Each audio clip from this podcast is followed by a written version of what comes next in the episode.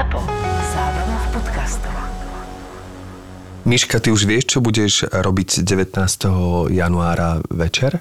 19. počkať, niečo tam mám, mám pocit, že niečo v diári mám. No, pozri Súvisí si. to s tebou? Súvisí to aj so mnou, súvisí to aj s podcastom Marakua, pretože my pôjdeme prvýkrát, dámy a páni, live. Aha, jasné, a nebudeme tam samozrejme sami. Áno, pretože aj tentokrát budeme mať hostia, ako to už v našom podcaste býva a sme veľmi radi, že naše pozvanie prijal one and only. Bekim. Tešíme sa na vás. Korporátne vzťahy SRO 125. časť. Miloško, mohol by si mi pomôcť s malou? Láska, teraz nemôžem, obliekam sa. A kam sa chystáš? No, predsa na domovú schôdzu. Akú domovú schôdzu? No veď našu prvú domovú schôdzu, čo sme sa sem nasťahovali, spomínal som ti to. Á, niečo sa mi mári. No dúfam, že len nehľadáš dôvod, ako ujsť z domu. To, čo ti napadlo? Ak by som ho hľadal, vymyslel by som si niečo lepšie ako domová schôdza. Ale ak chceš, postaram sa o ľudsku a choď ty. Oh, nie, nie, nie, nie, to vieš, že takéto veci nie sú na mňa. Chcem sa zoznámiť s ostatnými susedmi a hlavne zistiť, kto pred tromi týždňami položil tie veľké kovové chujoviny ku kukanádobám a čaká, že sa samé odvezú. Ku čomu? Ku kukanádobám. Ku, ehm, To čo je? ku kontajnerom. Aha. No, ja, ja, ja viem, ktorý, o ktorých hovoríš, e, to, čo som ledva okolo nich prešla s kočikom. No, tak som veľmi zvedavá, že kto sa k tomu prizná. Dobre, láska, idem. A kedy prídeš? E, Do hodiny určite.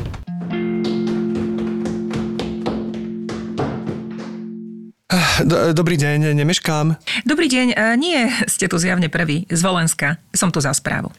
E, plochy som tu ako obyvateľ bytovky. A koľko je hodín? 18.07. Ešte chvíľu počkáme a potom začneme. hm, tak snáď ešte niekto príde. No, na to by som sa nespoliehala, minule som tu bola sama. Naozaj, tak asi nikto nemá s ničím problém. To by ste sa čudovali. V kuse nám chodia maily na správu so sťažnosťami, ale keď je schôdza, nepríde nikto. Chápem. No nič, začneme. Tu sa podpíšte, prosím vás. Uh-huh. A máte niečo, čo by ste chceli riešiť? E, tak zatiaľ nič veľké, sme tu s manželkou len chvíľu, ale mm, prekáža nám ten kovový odpad, čo niekto nahromadil pred kukanádobami. Pred čím? E, Pred kukaná... pred... e, pred kontajnermi. Aha, áno, všimla som si. No, my dvaja tu teraz nič nevyriešime, takže ak je to všetko, tak ja si pôjdem. Mm, jasné. Dovidenia. Miloško, ty si nejak rýchlo doma. Čo je? Nikto neprišiel? A kukanádo by si poriešil?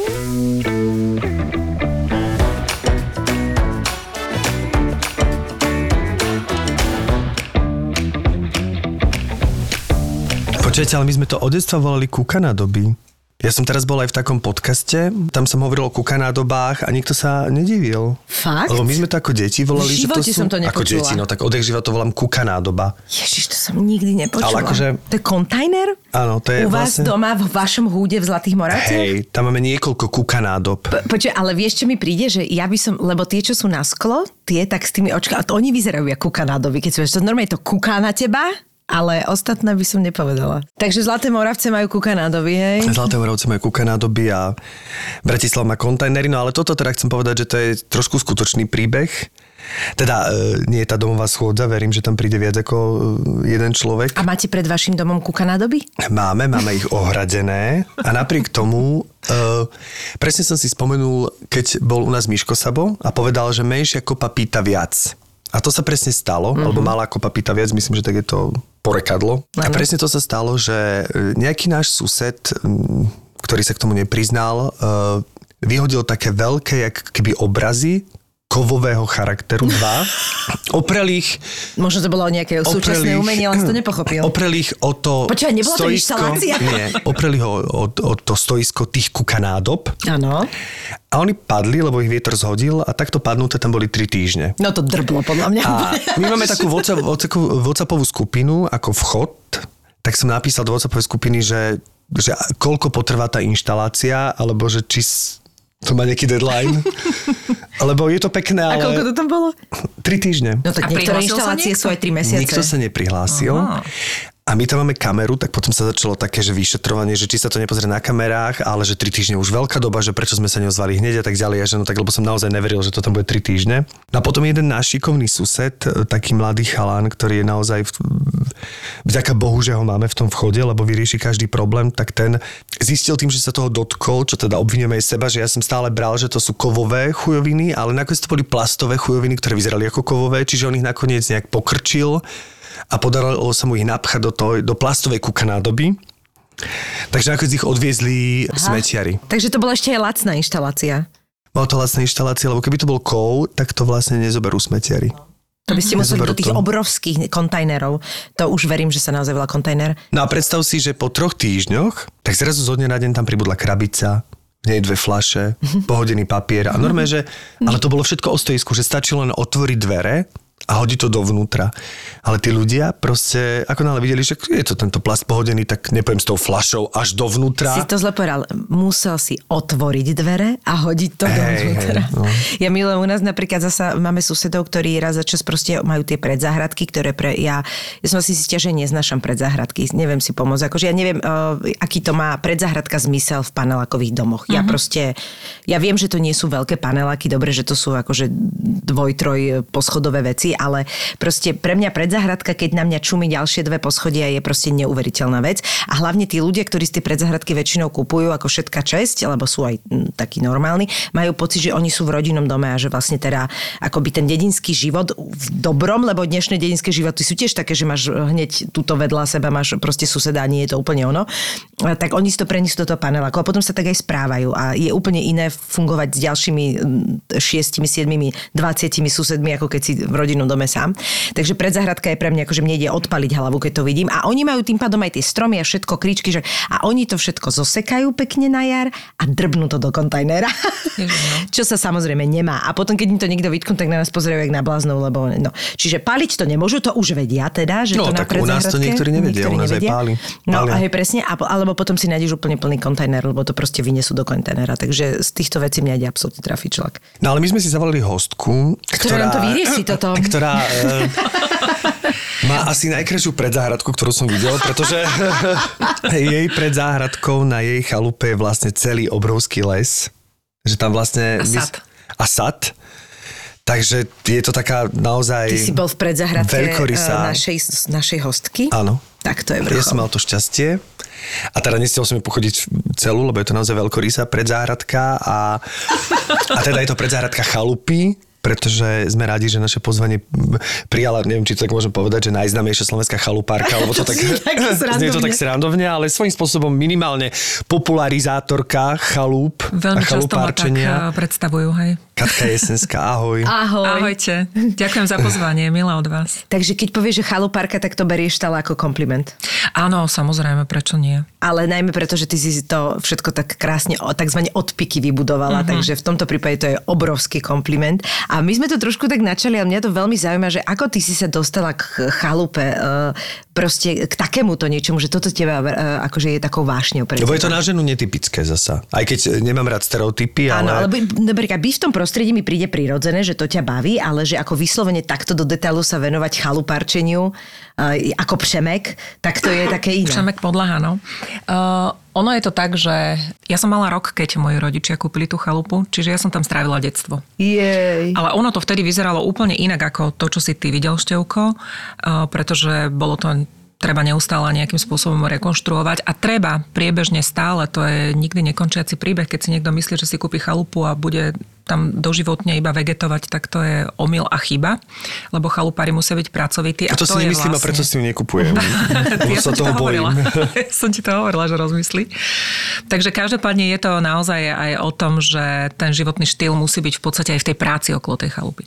No a keď som mala ten rok, tak eh, naši kúpili taký hlinený domček, lebo tá chalupa je z nepálenej tehly. No a tam nebola voda, elektrika tam bola, ale mali sme jednu studňu mimo pozemku, ja neviem, asi 100 metrov od domu a teraz si potreboval minimálne stokrát zatiahnuť, e, aby nejaká hrdzavá kvapka vyšla. Čiže akože naozaj to boli teda veľmi, veľmi ťažké časy, ale veľmi krásne, lebo vlastne keď máš málo, tak sa tešíš aj z toho mála, ktoré nájdeš, čiže aj z tej hrdzavej kvapky vody sa tešíš.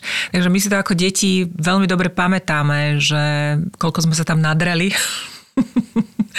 a čo to všetko obnášalo. Moja mama mala napríklad, my máme taký veľký sad, 25 árový, staré stromy, Čiže tie stromy sú už v takom štádiu, že veľa z nich už odišlo a stále ale rodia odchádzajú. ešte stále nejaké? Ešte stále rodia, ale každý, kto príde, povie, že tie jablčka sú také zvláštne, trošku sú také, také ma, ma, malé a také majú nejaké pupaky na sebe.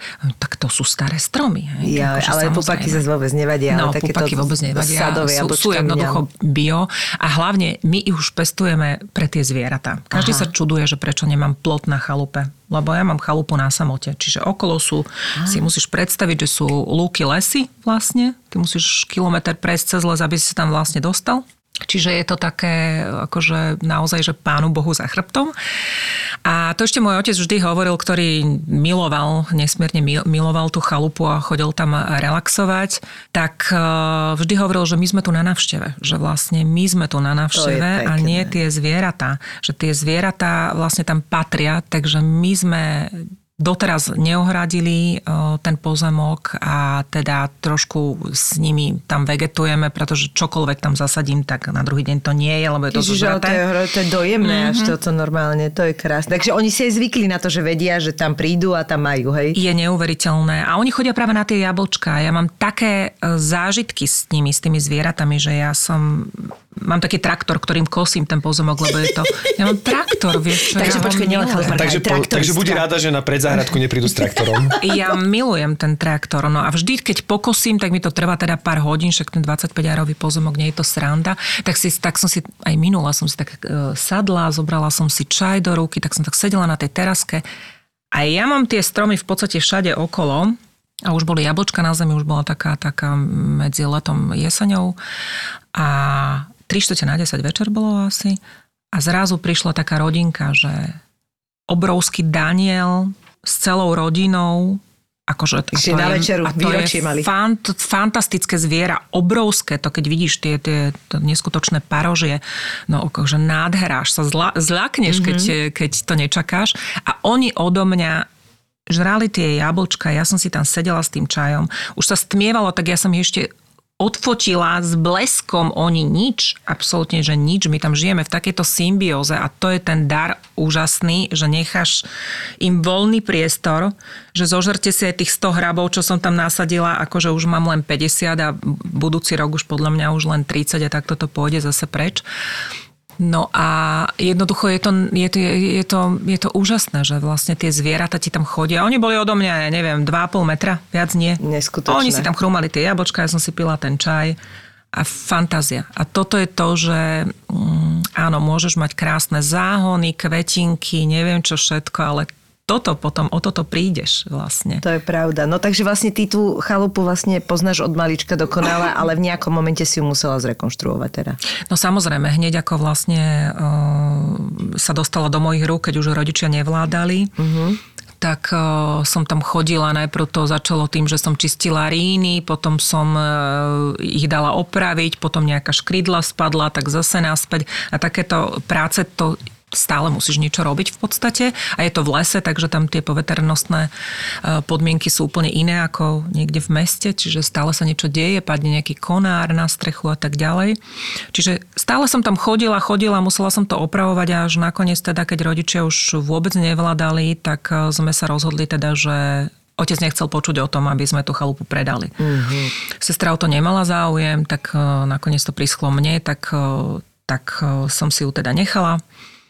Ale musím povedať, že to bolo obdobie, kedy som si hovorila, že pre Boha živého, na čo mne je teraz chalupa, čo ja budem robiť, veď som teraz v takej životnej situácii, že vlastne ja som bola, uh, sa, sa rozvádzala, čiže to bolo neuveriteľné obdobie. To bolo skôr zaťažujúce, hej? Uh, áno, uh-huh. bolo to veľmi zaťažujúce, ale vedela som, že teda akože toto by som otcovi nikdy nemohla urobiť, takže ja som v tej životnej situácii, ktorej som bola, teda bola nelahká, asi tá najťažšia, ktorú som zažila za celý svoj život. Musím si zaklepať, že snáď to už nepríde. tak som vlastne ešte rekonštruovala chalupu, starala som sa o to a, a, mu, a musela som nejako prežiť. A vlastne v tomto období hovorí sa, že aj medzi kameňmi dokáže narásť nejaký krásny kvet, tak presne to sa mi stalo, že vlastne ako som začala rekonštruovať tú chalupu, svojpomocne e, z tých málo peňazí, čo som mala, lebo však to všetko stojí peniaze. A zháňala som teda nejakých majstrov, ktorí by rozumeli aj tomu starému domu, lebo ty nemôžeš rekonštruovať dom z nepálenej tehly klasickým spôsobom a ho zateplovať ako normálny dom, hej, alebo teda dom z pálenej tehly, lebo on potom vlhne a tak ďalej. Čiže tá technológia je úplne iná. A už málo kto to vie, lebo takéto domy sa u nás veľmi nestávajú. Aj keď zase je sa k tomu vracia teraz, lebo, lebo sa zistilo, že je to Dobrý na, materiál. naozaj výborný materiál. Takže ja som zisťovala, zisťovala, potom sa mi stávalo, že veľa ľudí mi telefonovalo, ako si toto urobila, úžasne si to zvládla, neviem čo, kde, odkiaľ máš tých majstrov a akou technológiou a tak ďalej. A hovorím si, že koľko nás je, mm-hmm. že koľko ľudí má chalupy, koľko ľudí má záhradky a, a malé domčeky na nich? A neuveriteľne ich to baví, že je to, že je to úžasný námed a som si uvedomila, že vlastne nejaká taká relácia nie je. Všelijaké záhradkárske boli, ale takáto, že my chalupári proste tak taká nie je, že predať si e, tie, tie poznatky a predať si tie skúsenosti, že je to fakt úžasné. Tak som napísala scenár, napísala som námet a chodila som od televízie k televízii. Mm. A všetci mi ťukali na čelo, to bola vaša úvodná otázka, že vlastne je to také netypické pre takú ženu, ako som ja. Naozaj každý spájal uh, moju vizáž uh, s tým, že absolútne sa nehodí takáto žena. Áno, no mal prísť proste chlap okolo tej 40 50 flanelovej košely Áno, s presne. veľkými pracovnými topánkami. A, a s malou by... sekerkou skladacou za opaskom. to je hrozné, že pritom ja úplne naopak, keby prišla krásna žena, ktorá má Áno, takýto námed, tak som bože, to je úžasné. jaký dobrý nápad, uh-huh. presne, že ísť presne do uh-huh. kontrastu. No a akože toto bol teda ako veľký kontrast a samozrejme, že to na tom aj zlyhalo. Dva roky som s tou reláciou chodila. Aj, Od aj. televízie k televízii, ale ja som bola tak presvedčená. A to chcem povedať, že moje najväčšie životné poznanie je v tom, že ak niečo ťa baví, niečo ťa osloví, niečomu veríš, tak vtedy to funguje. Že vtedy tá hybná sila je neuveriteľná. A ja som tomu neuveriteľne verila a bola som v tom absolútne ponorená, pretože som naozaj tie veci riešila a veľmi ma to bavilo musia ťa veci baviť, aby si mohol s nimi napredovať. Mm. Že nie je to len o tom, že vidíš v tom nejaký biznis. Ja som absolútne v tom žiaden biznis nevidela, ako mňa to vôbec ani nenapadlo v úvode, že to môže fungovať tak, že to bude toľko ľudí zaujímať a že nakoniec z toho bude jedna z najúspešnejších relácií na Slovensku. Jednoducho by ma to v živote ani nenapadlo v tom úvode. Pretože pre mňa to bola naozaj že vášenia. Keď som chvíľu mohla, tak som tam išla som tam vegetila a proste robila, čo sa dalo. Ty si hovorila na začiatku začiatku, že si začala tie veci tak akože sama uh, si prebrala potom ocinovi teda uh-huh. a začala si sama tam nejaké veci spravovať až tak, že ti ľudia volali a pýtali sa ako toto, ako si spravila toto, že ako si na to ty vôbec prišla, že že ako niektoré veci spraviť, že odkiaľ si ty brala inšpiráciu, či to bolo vlastne odovzdaním od toho ocina, alebo niektoré veci si proste sama nejak vycítila, alebo ja napríklad v rámci technických vecí absolútne neviem nič vycítiť. Že... Ale keď to... že... Aj priložím ruku a tak akože sme prepojení. Nie, vrtam obraz a spravím 8 dier miesto jednej, čiže ja vôbec neviem, že keďže ja by som s chalupou, že ja... Tak by som vycítil, ale... Tak by som vycítil, ale nepretavil. Vieš čo, ja, ja som eh, v tom žila celý život ako decko a môj otec bol taký celkom pedant a on proste zisťoval všetko, jeho všetko zaujímalo. Môj otec bol človek, ktorý bol neuveriteľne inteligentný a všetko ho zaujímalo, všetko. A ja si ako dieťa pamätám, že neexistovala otázka, na ktorú by nevedel odpovedať. On bol naozaj, jeho všetko zaujímalo. A keď som sa ho opýtala niečo, na čo nevedel odpovedať, tak okamžite, hneď pátral. v tej chvíli pátral a zháňal, zháňal odpovede. A asi, asi týmto štýlom som do toho išla aj ja. A mňa to zaujímalo. Ja som mala veľa informácií ešte aj od rodičov, o tom dome, lebo on o tom veľmi rád rozprával, že nepálená tehla. A kedysi za socializmu bolo, keď sa písalo do nejakých e, dotazníkov, tak sa vždy písalo, že akú, akú máš chalupu. Bolo veľmi dôležité tam napísať. A to si pamätám, že to otec strašne dodržoval. No nedáme im tam, že však to je z nepálenej tehly. Mm-hmm. To je akože Skvost, že to nie je bežné a štandardné. Nie, práve že, Mhm. práve, že je to také akože nie je to také drahé ako spálené, tak, hej, že to je len taký domček hlinený. Aby sme teda niekoho nenaštvali, tak to bol taký, že dom z nepálenej tehly, to v každom dota- dotazníku muselo byť, lebo dom z nepálenej tehly nie je predsa normálny dom. Hej. Takže to si veľmi pamätám, ako on o tej nepálenej tehle stále rozprával. A sme sa na tom smiali.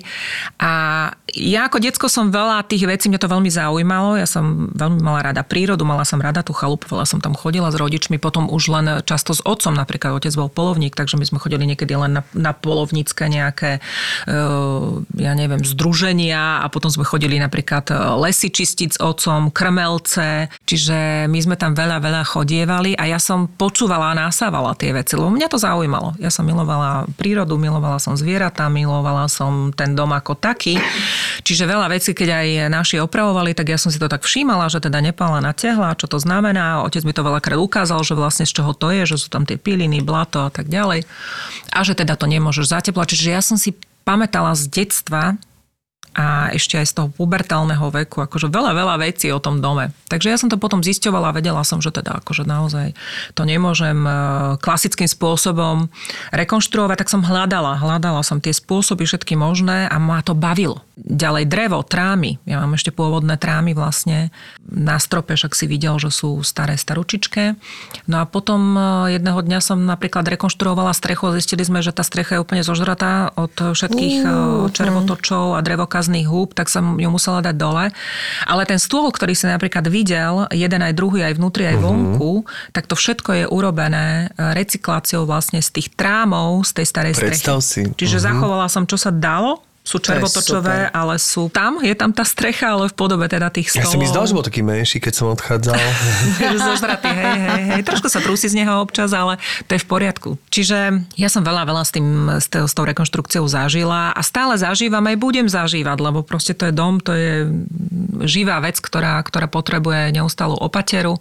Čiže musíte to baviť, aby si, aby si tam mohol fungovať, lebo inak to nejde. Sú aj ľudia, ktorí možno majú chalupy a majú tam okolo toho nejaký stav, ktorý, ktorý sa o to stará. Aj to je možnosť. No tak by som to ja mal. Áno, no veď to je v poriadku. Lebo ja by som nevedel, akože obradiť takéto veci, ja to obdivujem, že, lebo to je vlastne strašne veľk, veľa oblastí, v ktorých sa musíš vyznať. Jednak sú to tieto technické disciplíny, uh-huh. jednak je to presne nejaké to drevárstvo, tieto kúrenia, to nehovorím, takéto veci. Plus je to presne ovocné stromy, e, záhrada, čiže to je komplex Je to komplex, vedomostí, ktorými čo musíš vládnuť a pre mňa je to nepredstaviteľné. Hej, čo s tým robí počasie, ako sa musíš pripraviť na zimu, čo to všetko obnáša. Tam A je to ešte si treba uvedomiť, že ten dom sa nachádza v lese, kde sú zvieratka. A tie zvieratka veľmi radi vás chodia navštíviť. No. Čiže máš tam, o myšiach ani nehovorím, hej. Mali sme kunu, s, kun, s kunou sme žili dva roky. Wow. Kuna nám tam zožrala všetko, čo sa len dalo. Kuna je teda akože každý chalupár vie, že mať kunu v dome je jedna Je to proste absolútna katastrofa. Kunu len tak ľahko nedostaneš z tej chalupy. Čiže to my sme zisťovali všetky možnosti. A ja vlastne to, čo na tej chalupe zažívam, to dávam aj do tej relácie. Ja hovorím, že tá moja chalupa je už taký showroom, lebo všetko, čo tam robím, tak dávam to aj, aj von, aby som sa s tými ľuďmi uh, nejakým spôsobom podelila, že Ale však to to je šerujeme. najlepší spôsob, lebo ty vlastne to, čo zažiješ, je presne to chalupárčenie, čiže je to autentické a nie sú to nejaké akože keby a vymyslené Vôbec. Scenáre, ale že no, máme kúnu, tak čo s tým? Áno, a na tomto je vlastne založená tá relácia a to bol aj teda prvý plán, že, že vlastne poďme si predávať všetky tie informácie, poďme si posúvať tie informácie, lebo to je veľmi dôležité.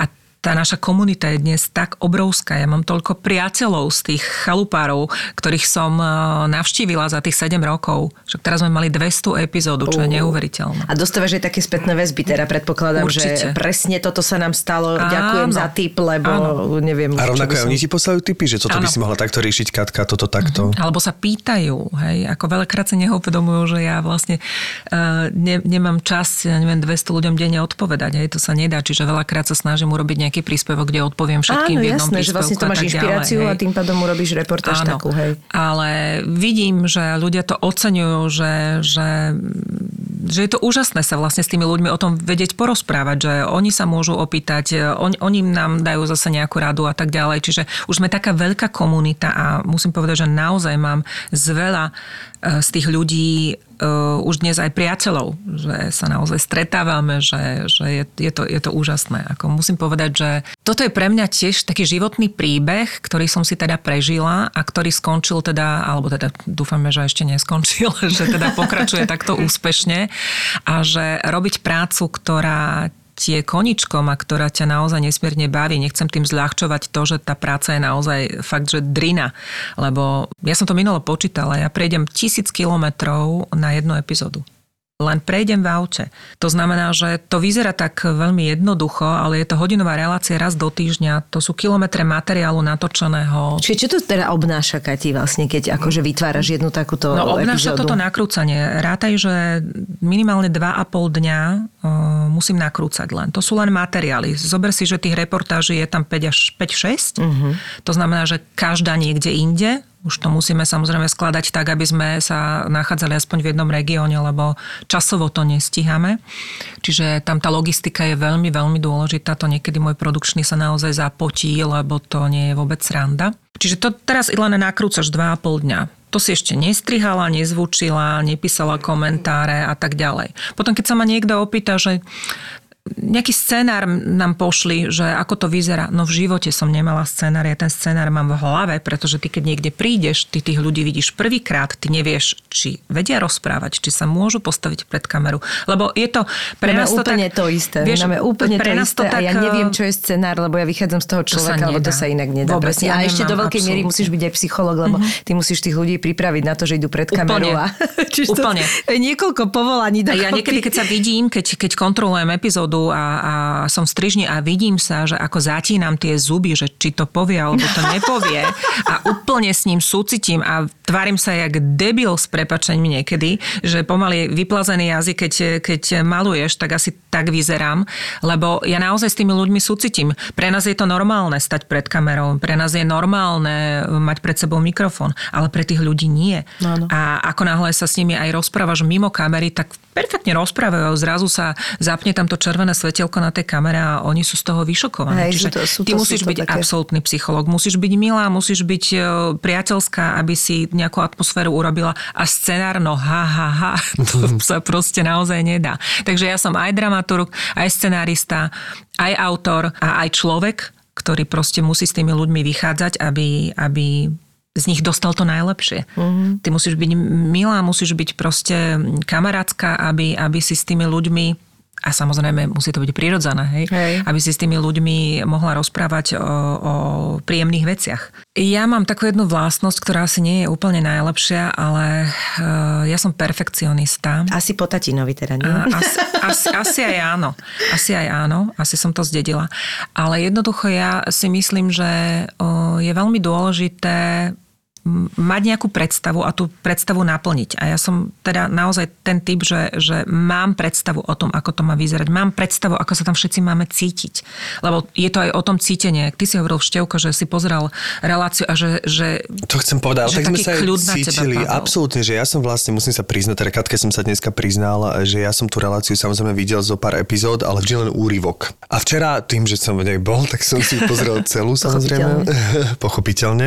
A veľmi dobre mi to padlo, že je to veľmi sústredená hodina, ale taký obrovský pokoj ide z toho. A to som cítil aj na tom placi, že tam vlastne akože pomyselne jasné, že každý si robil svoju prácu, ale my sme sa nikam neponáhľali, ne, nebol tam žiaden stres, ktorý na nakrúcanie, veľmi to išlo plynulo, veľmi to išlo akože prirodzene a to prechádzalo na mňa aj do tej obývačky včera, keď som to pozeral, že či som to bol ja, alebo to boli iní respondenti, ktorí vlastne boli v tej relácii, taký pokoj, že keď to porovnám s inými reláciami, ktoré nechcem menovať, kde je vlastne epilepsia, kde vlastne 4 otázky, 20 hostí, áno, 500 áno. príspevkov a ty vlastne no, vypínaš, lebo je to proste... Mm. Človek tak zrazu, hľadá ten pokoj, že zrazu pokojne tom, môže ten záber trvať hej, aj, ja neviem, 30 sekúnd Zrazu v tom mori tých relácií sa Katka opýtala a ten host jej odpovedal.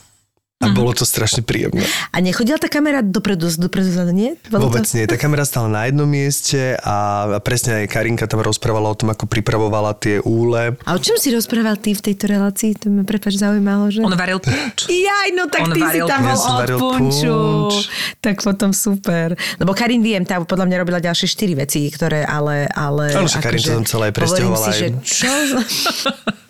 Ešte tam máš veci na tom istom mieste? Nie, úžasné, to, úžasní boli, všetci boli úžasní a bolo nás tam 13 ľudí. Uh. v tej chalúbke. Ale aj režisér, aj všetci boli veľmi taký pokoj. Áno. Aj to tam bolo na tom Ale o toto nakrúcaní tu ide, prítomné. že, že nie, niekto si myslí, že proste je, je dôležité čo najviac toho natočiť, čo najviac informácií. Ale tu nejde o o tie informácie až tak veľmi. Samozrejme, že v tých eh, špecializovaných rubrikách určite áno. Ale v takýchto tých návštevách, alebo teda pri týchto Áno. návštevách je veľmi dôležité tá atmosféra. Myslím si, že toto je úplne najviac nosné na tomto type relácií, že ty musíš s tým žiť, že Áno. toto neoklameš.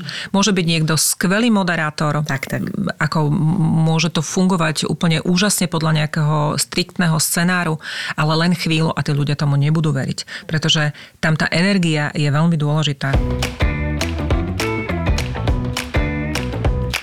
No ale to znamená, Katka, že ty tým totálne žiješ. To No, znamená, že to je, jasné. to je tvoj full-time job vlastne, nie? Absolútne. A stíhaš popri tom niečo iné, lebo podľa mňa to sa aj nedá. Lebo ty si mi spomínal, že máš deti. Ja neviem, kde tie deti sú. Tie deti už nie sú deti, to je dôležité, k tomu sa ešte dostaneme, ale stíham ešte 100 stranový časopis, mesačník o chalupách. No chvala Bohu, že je o chalupe, lebo teraz keby si tam vyvalila nejaké, že o kremoch, tak si poviem, že tak to neviem. Kde teda akože je oveľa viac informácií ako v jednej epizóde samozrejme, takže to nie je, nie je to úplne sranda, ale je to, stojím si za tým časopisom, že je naozaj úžasný, že je v ňom kvantum informácií v tom jednom čísle a že sú to organické reportáže. A s, s časopisom?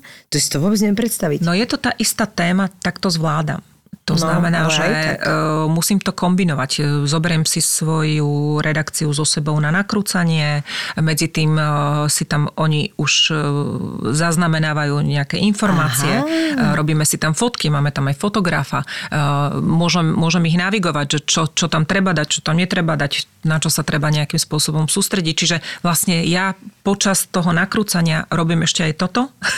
je Čiže musím neuveriteľné. sa venovať ešte tomu. Som niekedy absolútne roztrieštená, aby som povedala, že je to až také schizofrenické niekedy, ale stále je To to, si našťastie predstaviť, lebo teba tá ide taký pokoj a tam si bola taká pokojná a tak. A vlastne my sme e, sa niekedy, že Katka, prosím ťa, kde je Varecha? Katka potom ona, že Varecha je tam. Vieš, že vlastne všetko Tvrdý bolo... zľava. Všetko bolo, že práve z teba ide taký pokoj, že pokiaľ tvoja roztrieštenosť vyzerá takto, tak... e, Áno, tak to vyzerá. No len kto vie, čo je vnútri, vieš. No veď toto. Vieš, keď hovoríš o tej vareche, tak napríklad pre mňa je... Ja milujem chodiť po tých chalupách, milujem tých ľudí, ja milujem tých ľudí. To tiež musíš mať rád, musíš mať rád tých ľudí, lebo inak e, to nebudú oni teba mať radi a jednoducho tá energia tam musí byť. Budete si veriť navzájom Čiže je to, tam je áno, to je, to, musí to byť všetko autentické. Ja hovorím, že nič sa nedá hrať a možno sa dá hrať, ale chvíľu, ale potom už nie. A určite nie 7 rokov a 200 častí. Čiže toto je veľmi dôležité. Ale chcem sa vrátiť k tej vareche, pretože pre mňa je úplne najväčší stres, keď varím.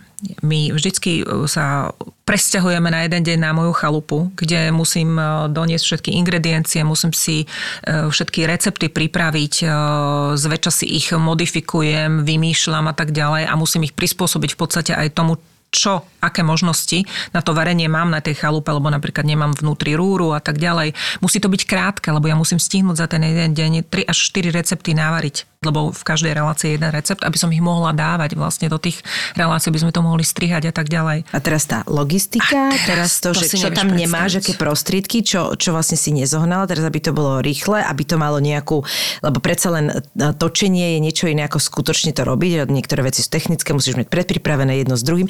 Do toho taká maličkosť, že ty sa musíš aj nejak ako vyzerať pred tým, pred tou Ešte niečo kamerou. povedať, niečo Miška, aj povedať. niečo teraz povedať, akože ako- nestihla si si umyť vlasy, lebo si riešila, že či má všetky ingrediencie. A to sú také hlúposti, ale A ono, stalo keď sa to... niekedy, no, prepač mi, že niečo, nakopí. že teda neboli ingrediencie a povedzme mali ste variť kura na paprike, ale bolo z toho kura na e, ananásoch?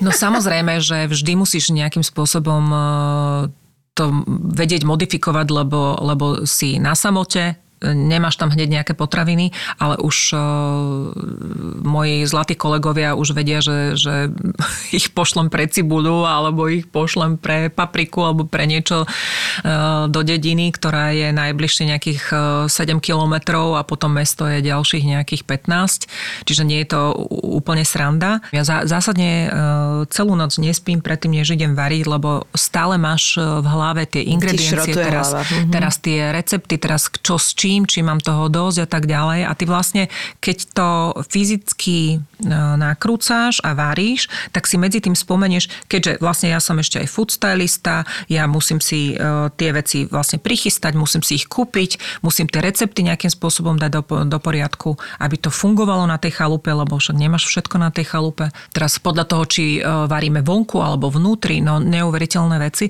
A ty vlastne odbiehaš, hej, ježiš, musím si spraviť lyžicu, prepač, stopni to, tak ideš si pre lyžicu, unavená si ako. Mm-hmm. Ja prídem, napríklad, toto je pre mňa úplne najviac vyčerpávajúce. Ono to vyzerá tak uh, fine, easy na to, na tej obrazovke, ale to je pre mňa úplne najviac vyčerpávajúce. Ja večer, keď prídem domov po tých štyroch receptoch z tej chalupy, tak ja normálne, že sa odplazím do sprchy. Kuchyňu nechceš ani vidieť. A to YouTube obchádzam. objednáš niečo. A, a je to, je to, ja som neuveriteľne vyčerpaná, pretože ty musíš všetky tie veci spojiť do jedného.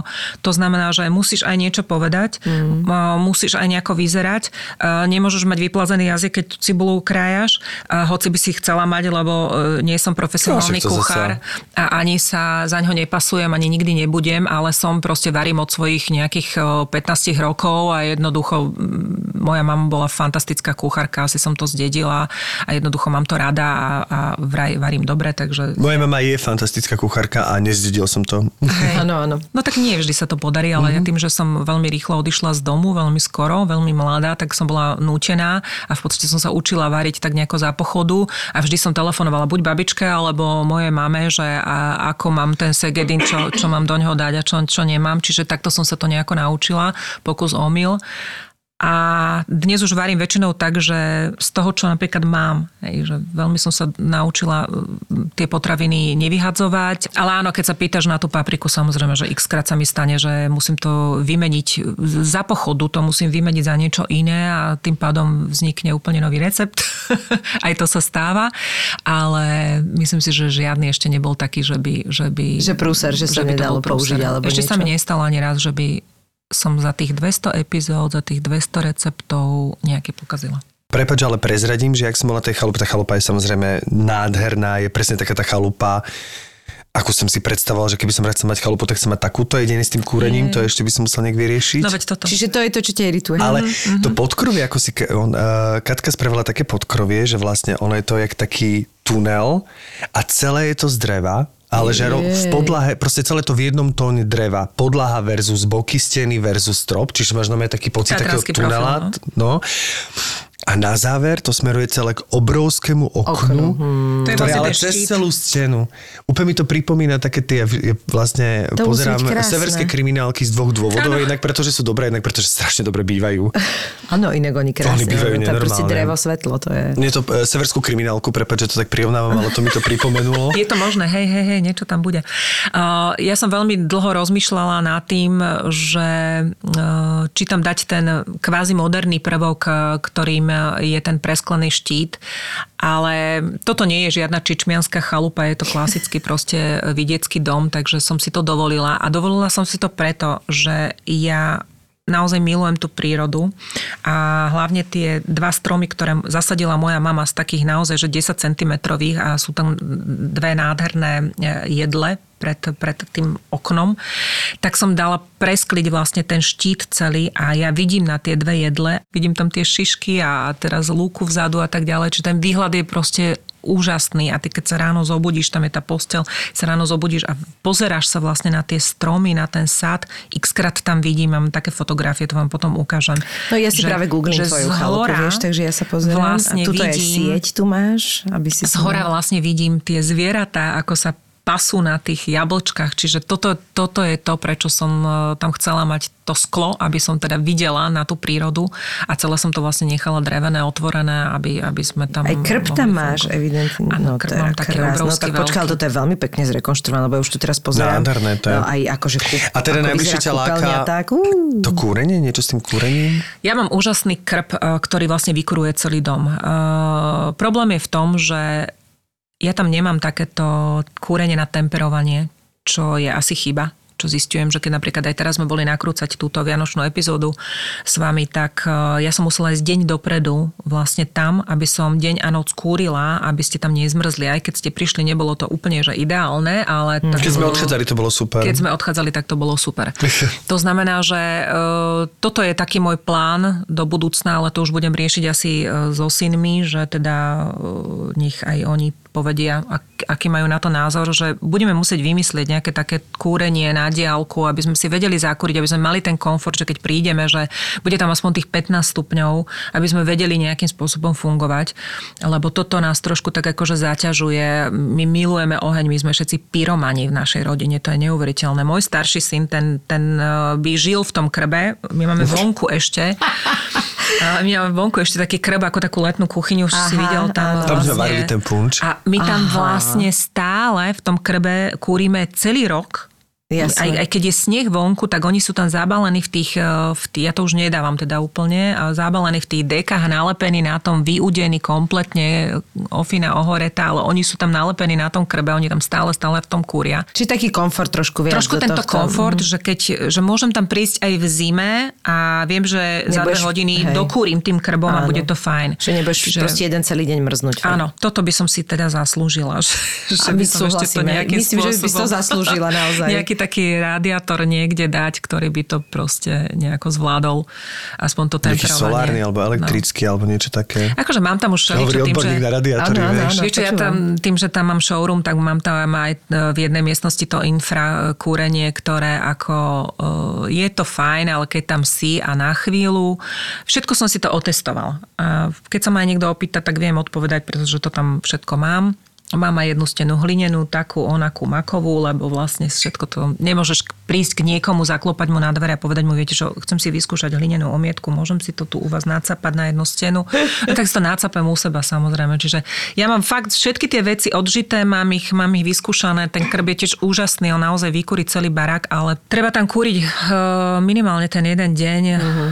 poťažme jednu noc, aby, aby to tak bolo. Beznádejne vypredanej Bratislave máte teraz šancu zažiť podcasty Vražedné psyché a Doktor ma Filipa naživo aj v Žiline. V Žiline. Štvrtok 26. januára Dom odborov Žilina a spoločná liveka vašich milovaných podcastov Doktor má Filipa, Doktor má Filipa a Vražedné psyché. Vražedné psyché. Vstupenky zoženiete už teraz na SK. A niečo sa prenieslo aj teda na tvoje deti z tohto chaluparčenia a varenia a perfekcionizmu? Absolutne. Moje deti, uh, moji synovia uh, sú veľkí chalupári, ale nebolo to tak vždy. Takisto ako ja, keď som bola pubertiačka, tak som mala krátke obdobie, keď som ra- radšej bola uh, na diskoteke v meste, ale bolo to veľmi krátke obdobie, pretože mňa to k tej prírode veľmi vždycky ťahalo.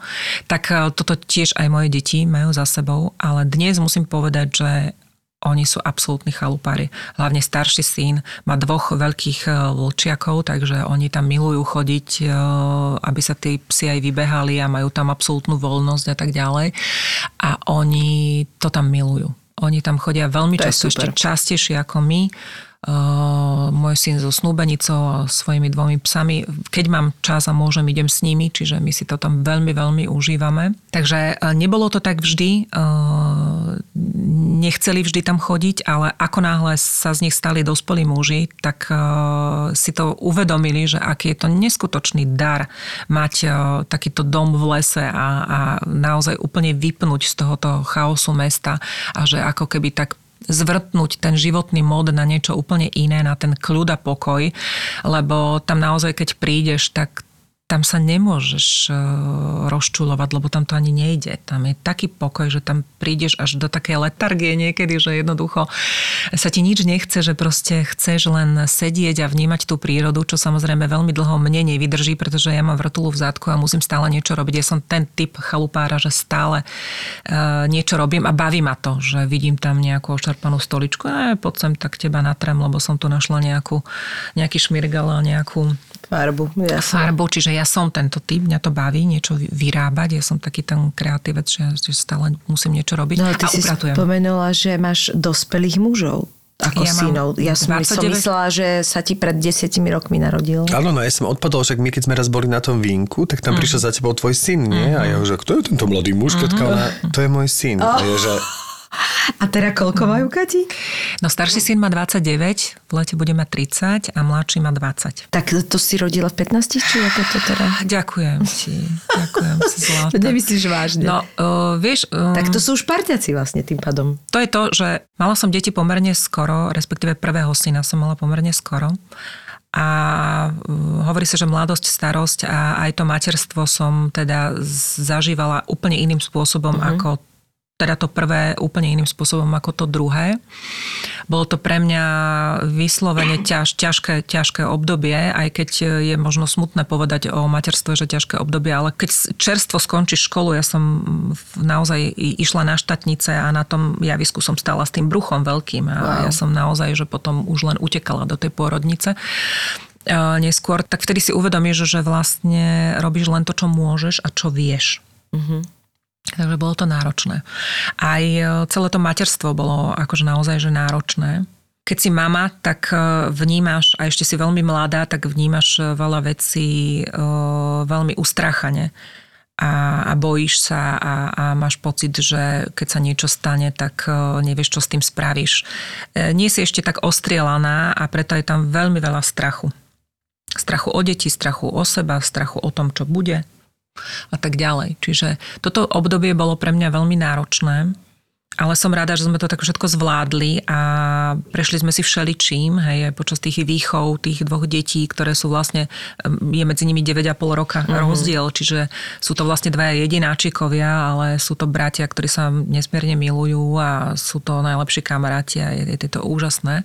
Ale to chcem povedať, že vlastne to obdobie toho rodičovstva sa preklenulo vlastne v tej ich dospelosti sa preklenulo do kamarátstva. A to je to, čo odporúčam úplne každému a nikdy by som neverila, že e, sa mi stane takáto krásna vec, že vlastne z mojich detí a už poťažmo aj z snúbenice môjho staršieho syna, ktorý tiež považujem za svoju dceru, tak e, sú najlepší priatelia. Nesnažím sa už byť tá mama mentor, ale snažím sa byť teda kamarátka a myslím si, A že kedy moji máš pocit, že to prešlo? V akom ich veku máš pocit, že si keď sa pochopila? osamostatnili. Keď sa starší syn osamostatnil, Čiže začal pred mať... tou 20 dva, okolo 20 keď proste od... Možno neskôr. Uh-huh, uh-huh.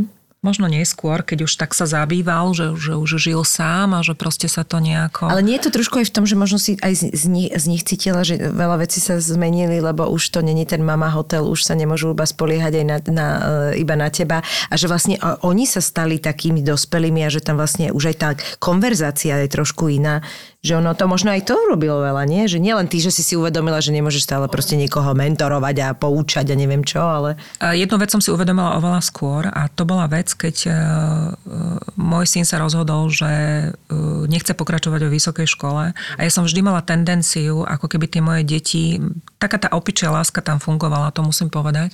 A to, co som ešte nikde nepovedala, ale ne, neprekáža mi to možno, že to s niekým zarezonuje.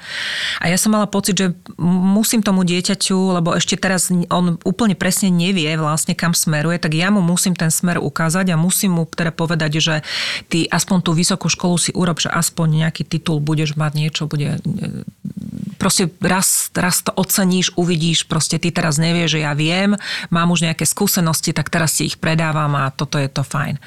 A keď sa môj syn rozhodol, aj teda išiel na tú vysokú školu aj všetko, a keď sa môj syn rozhodol, že on odíde z tej vysokej školy, že on to proste nedáva, že on to nechce a že on chce ísť robiť, tak som si vtedy povedala, že dobre, rob si čo chceš, ja ale už sa bolo to trošku urazené. Mhm. že nechám, nechám ťa tak, však ty uvidíš. A potom mi to došlo. Potom mi došlo, že my nemáme právo tým deťom určovať smer, lebo my nevieme.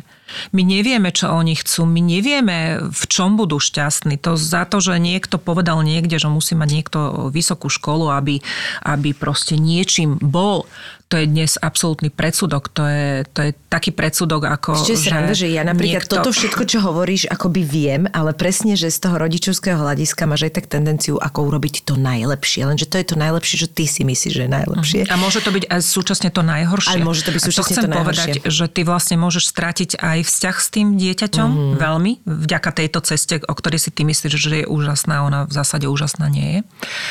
A to je jedna vec. A druhá vec je tá, že my sme každý iný, každá tá naša duša je úplne iná a e, my najlepšie vieme túto v srdci najlepšie vieme, čo nás baví a čo chceme a kam máme smerovať. A keď som toto pochopila, že vlastne tie deti vedia najlepšie, čo chcú a najlepšie e, cítia za čím im to srdce pišti a že to je to strašne dôležité, ich nechať. Vtedy, keď som si to uvedomila, tak sa to vlastne prelomilo a taký najväčší spúšťač bolo asi to, keď zomrela moja mama. Mm-hmm. Keď zomrela moja mama, tak uh, tak sa to nejako všetko ako keby zlomilo, že ako keby aj moje deti si možno uvedomili, že, že vlastne som tu už sama. Mm-hmm. Lebo otec zomrel ešte pár rokov predtým, čiže vlastne som mm, už ostala naozaj, že sama, ja už mám len sestru. Ja mám niekedy pocit, že vieš, čo urobí dobre, že keď zrazu nemáme čas na to furt sa starať akoby o tie uh-huh. deti. Ako presne robí toho nechtiac toho helikopterového rodiča. Vie, že... Miška, lebo to je dôvera. Tak, to tak. je tá dôvera. Ale ako... že zrazu zistí, že on to vie, on je uh-huh. samostatný, že Jasné. ty si mu to už dala a že možno ti dokonca Jasné, povie aj ten názor a ty zrazu že a on to vie vyriešiť sám? Že prečo ja mám furt pocit, že mu mám pomáhať. Ale aj keby si mala pocit, že to nevie vyriešiť sám, alebo že to riešenie nie je také mm-hmm. ideálne, ako by si si ty predstavovala, mm-hmm. to vôbec nie je pravda. Mm-hmm. Pretože každé... To je z mojej optiky. Presne, pohľad, ty, tak, tak. to je vždy len tvoja optika. To znamená, že ty musíš naozaj veci brať tak, ako OK, x krát nie som spokojná s tým, alebo ja by som nebola spokojná s takýmto riešením, ale keď on je, tak som spokojná, lebo on je. Hej, hej, dať, dať Čiže, tú, tú slobodu istým Dať spôsobom. slobodu, mm-hmm. dať voľnosť, dať dôveru. Tá dôvera hrozne dôležitá, že to decko to zvládne. A keď som si to uvedomila, že vlastne to decko to zvládne, aj on bol šťastný, ja som bola šťastná a sme dodnes, my sme dnes e, kamaráti, my chodíme spolu na dovolenky, my chodíme spolu na chalupu to je super. a nie je tam žiadne mentorovanie, ani že mama, syn, neviem čo.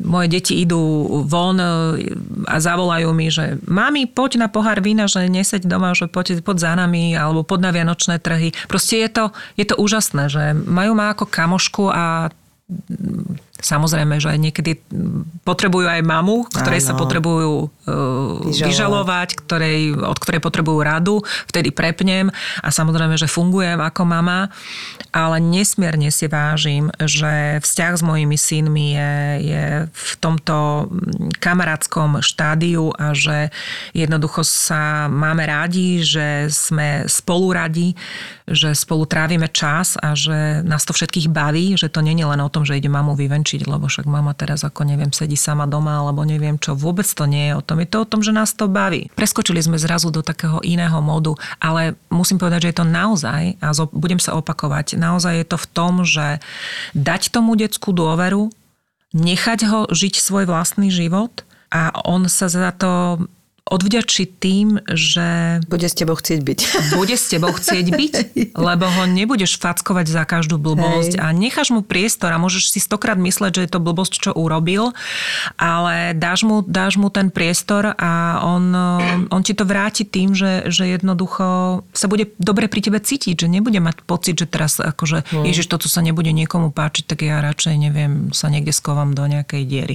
No tak toto vôbec nie lebo naozaj všetci máme svoju cestu a my nevieme, kam nás to zavedie. Ja si myslím, že to flow vždy, vždy je vtedy, keď e, robíš naozaj niečo od srdca. A k tomu srdcu by som sa vždy vrátila, aby som povedala, že nech to akokoľvek ezotericky znie, nech to akokoľvek znie ako klíše, ale my keď sa nedostaneme z tej hlavy do toho srdca a nezačneme robiť veci a hovoriť veci, ktoré cítime a ktoré sú naše, tak nikdy nebudeme autentickí a nikdy nám nikto nebude veriť. My nikdy nebudeme vyžarovať to, čo by sme chceli vyžarovať, lebo to jednoducho nejde. Všetko je energia a jednoducho to nejde. Tým čiže, absolútne súhlasím. Čiže takto fungujú veci a sú oveľa jednoduchšie, ako si myslíme. Ten paradox je na tom to, že úplne. to nakoniec úplne jednoduchšie, áno, vieš. Áno. Že vlastne sa ako bojí, s tou výchovou, no, vieš. Uh-huh. Je to oveľa jednoduchšie. My len musíme tým deťom dať voľnosť. My musíme dať voľnosť e, našim pocitom, našim myšlienkam.